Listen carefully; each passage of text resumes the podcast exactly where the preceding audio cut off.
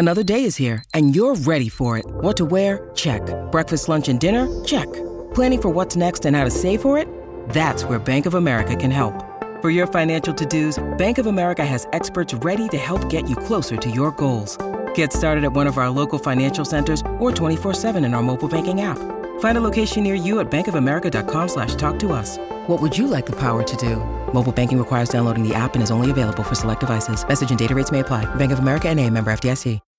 When you need mealtime inspiration, it's worth shopping Kroger, where you'll find over 30,000 mouthwatering choices that excite your inner foodie. And no matter what tasty choice you make, you'll enjoy our everyday low prices, plus extra ways to save, like digital coupons worth over $600 each week. You can also save up to $1 off per gallon at the pump with fuel points. More savings and more inspiring flavors make shopping Kroger worth it every time. Kroger, fresh for everyone. Fuel restrictions apply.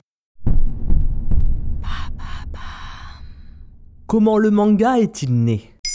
Merci d'avoir posé la question. Avant le millième tome de One Piece, avant le Club Dorothée, avant les aventures d'Astro Boy, avant de séduire le monde entier, comment le manga est-il né au Japon? C'est la question à laquelle on va répondre aujourd'hui. Ressemblait-il à de l'art séquentiel tel qu'on le connaît aujourd'hui? Si on remonte vraiment très très loin, l'origine du manga s'apparenterait à l'apparition des emakimono au Japon durant les années 700 des rouleaux illustrés de peinture avec des textes calligraphiés que l'on devait dérouler au fur et à mesure de la lecture. Si à l'origine il servait à véhiculer les valeurs bouddhistes, le contenu s'est diversifié avec le temps. On pouvait lire des légendes folkloriques, des histoires de bataille ou des romances. Impossible aussi de faire l'impasse sur les estampes de l'ère Edo, l'époque couvrant les années 1600 à 1800. Ces dessins à l'encre de Chine, popularisés par Okusai et sa grande vague, étaient imprimés dans des livres et donc au service d'un texte, jusqu'à ce que la tendance s'inverse.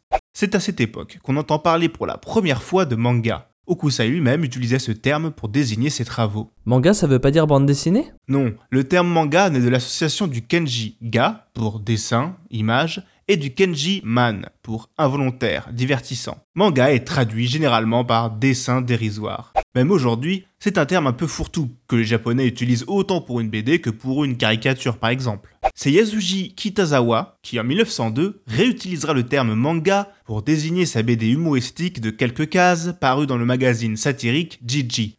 C'est ainsi que la première BD japonaise est née.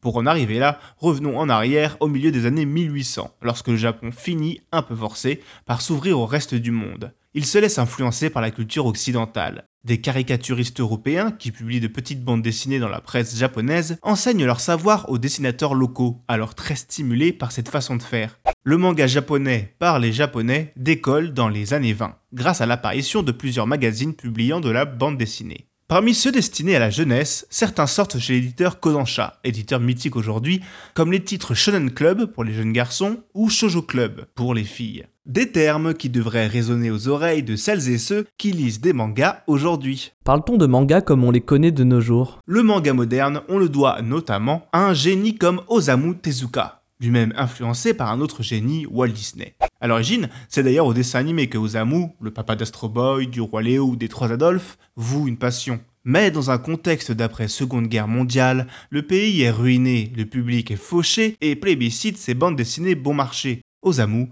va donc prendre son mal en patience et retranscrire sur papier ce qu'il rêvait de voir prendre vie à l'écran. D'où cette façon à surdécouper l'action à la manière d'un storyboard de cinéma. Une griffe qui deviendra typique du genre manga. Cette révolution de la grammaire de la bande dessinée fera son succès, en plus d'influencer de par son style de dessin, avec ses personnages aux grands yeux, des générations entières de petits Tezuka. Il fait ainsi le lien entre le dessin figé du papier et celui animé de l'écran, formule qu'il concrétisera par la suite, mais ceci est une autre histoire. Car celui que l'on surnomme le dieu du manga mérite bien un épisode à part entière.